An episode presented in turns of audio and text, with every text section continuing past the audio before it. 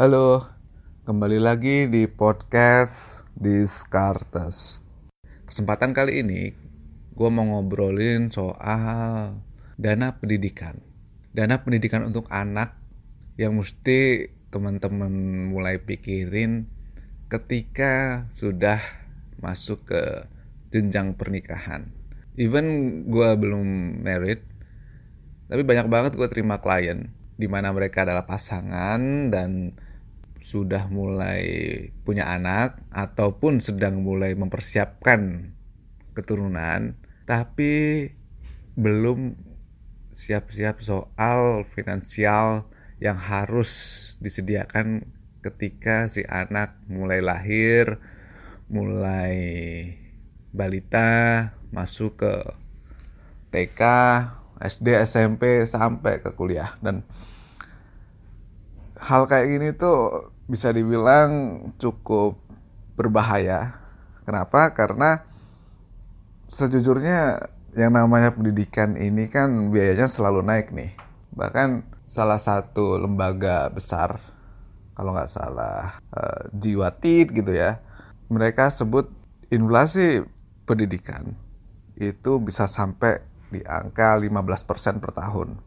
Terus gue coba ubek-ubek data yang dari BPS di situ bulan Agustus tahun ini Agustus 2019 kelihatan bahwa kontribusi inflasi yang paling tinggi itu memang di bagian pendidikan, rekreasi dan olahraga. Sumbangsih terbesar bulan Agustus di kolom itu, di kelompok itu. Juli juga demikian. Juli sumbangsih terbesar inflasi itu di kelompok pengeluaran pendidikan. Mungkin ini memang ada hubungannya dengan uh, tahun ajaran baru ya kan. Jadi mulai banyak kebutuhan-kebutuhan yang berhubungan dengan pendidikan. Makanya data BPS uh, menyebutkan angka seperti itu. Kelihatan di Agustus ini 1,21 persen itu jauh lebih tinggi dibandingkan kelompok pengeluaran lainnya. Yang mendekati ini di bagian sandang 0,88 persen per Agustus. Jadi dari bulan sebelumnya ke bulan sekarang itu 0,88 persen.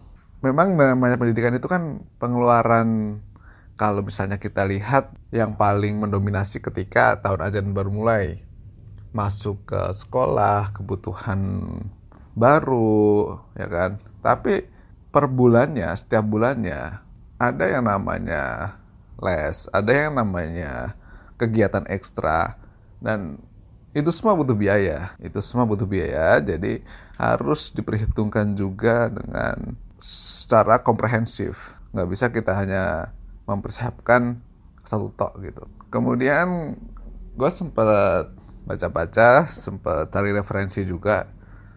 Kalau di luar negeri gimana sih?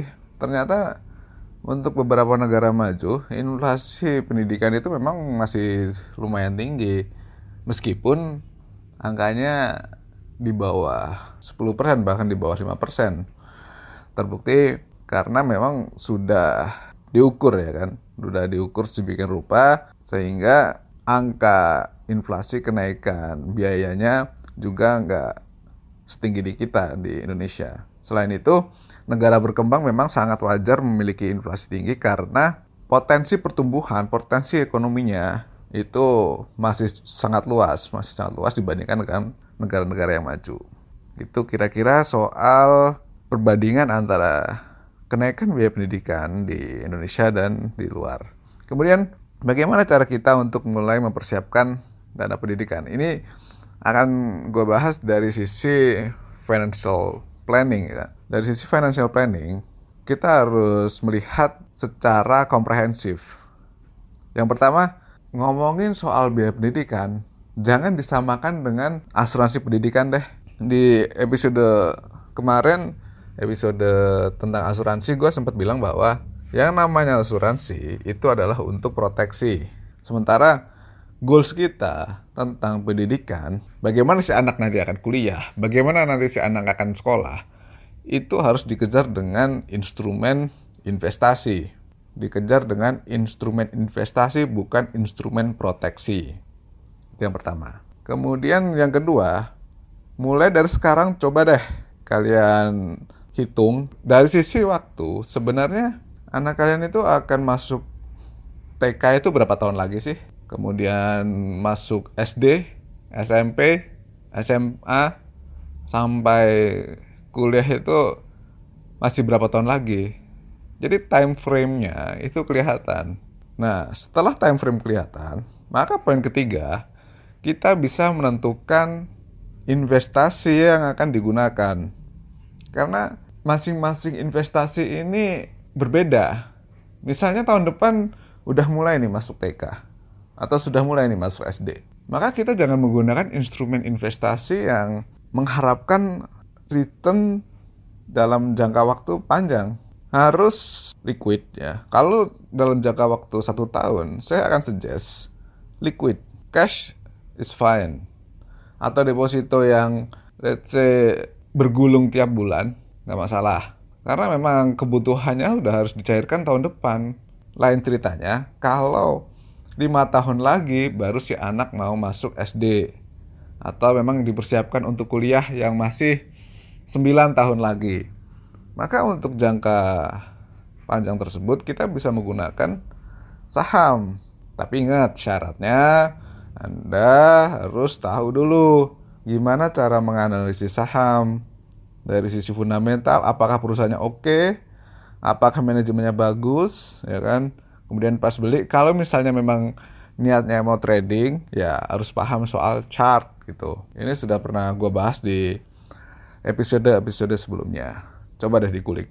Setelah poin kedua tadi paham time frame-nya yang kedua baru mulai menentukan investasinya. Sudah kita singgung bahwa inflasi pendidikan bisa di angka 15%. Sebenarnya kita nggak perlu pusing juga karena kalau misalnya kita nemu instrumen investasi yang 15% juga bisa dibilang saling mencoret gitu kan. Kalau di bahasa matematika pembagian gitu kan bisa saling dicoret atau dengan inflasi 15% dan kita dapat return di atas 15% maka akan mempermudah kita ketika mempersiapkan tabungan untuk pendidikan ini.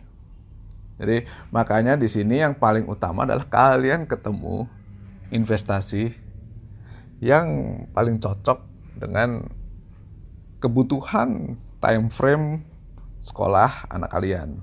Gimana kalau misalnya investasi kita ternyata kurang dari 15%? Jadi kan untuk mengejar kenaikan dana pendidikan tadi, kalau misalnya tidak bisa mencapai investasi dengan rate yang sama dengan angka inflasi tadi, ya kita harus bisa menabung lebih besar dari yang seharusnya. Kan sebenarnya solusi dari permasalahan itu kan dua. Kalau bukan rate-nya yang ditinggiin, ya tabungan kita yang dibesarkan, kan gitu.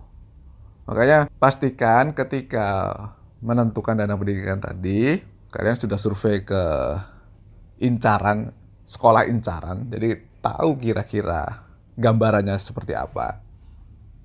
Kemudian tahu time frame-nya. Setelah itu menentukan produk investasinya. Dan jangan terlalu ngoyo dengan mencari investasi dengan rate yang tinggi. Cari yang normal-normal saja. Jangan tergoda dengan instrumen investasi. Wah, kalau kalian investasi di tempat saya dapat 30% deh dalam waktu 2 bulan.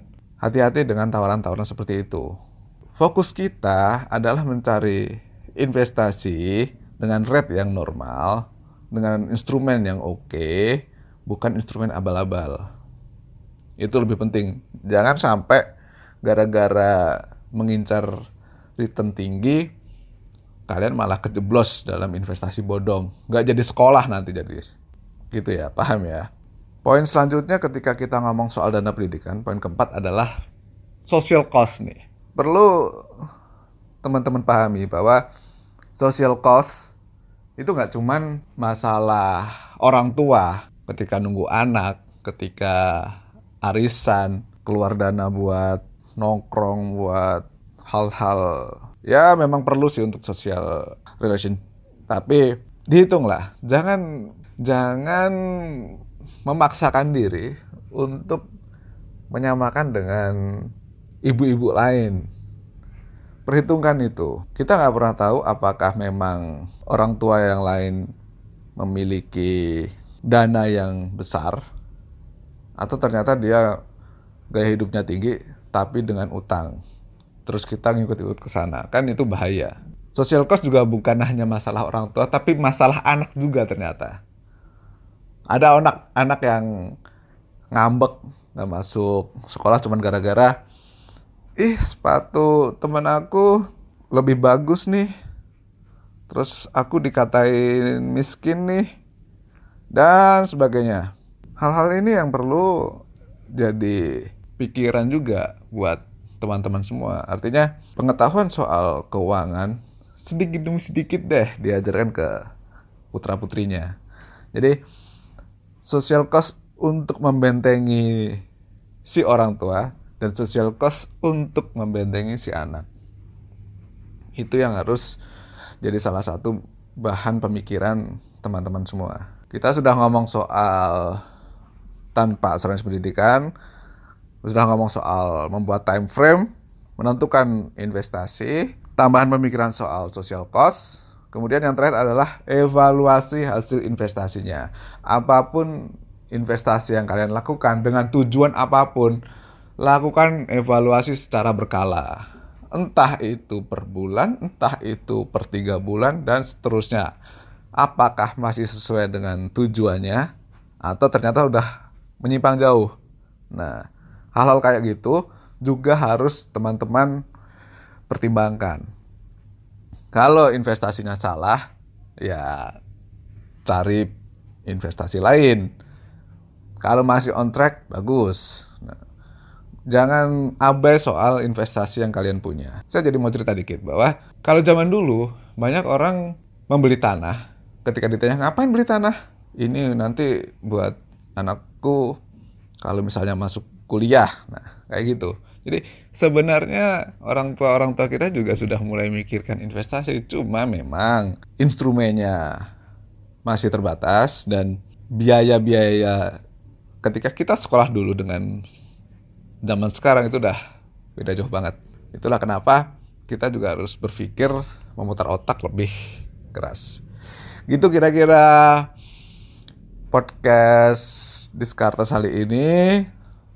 Sampai jumpa di episode selanjutnya. Bye-bye.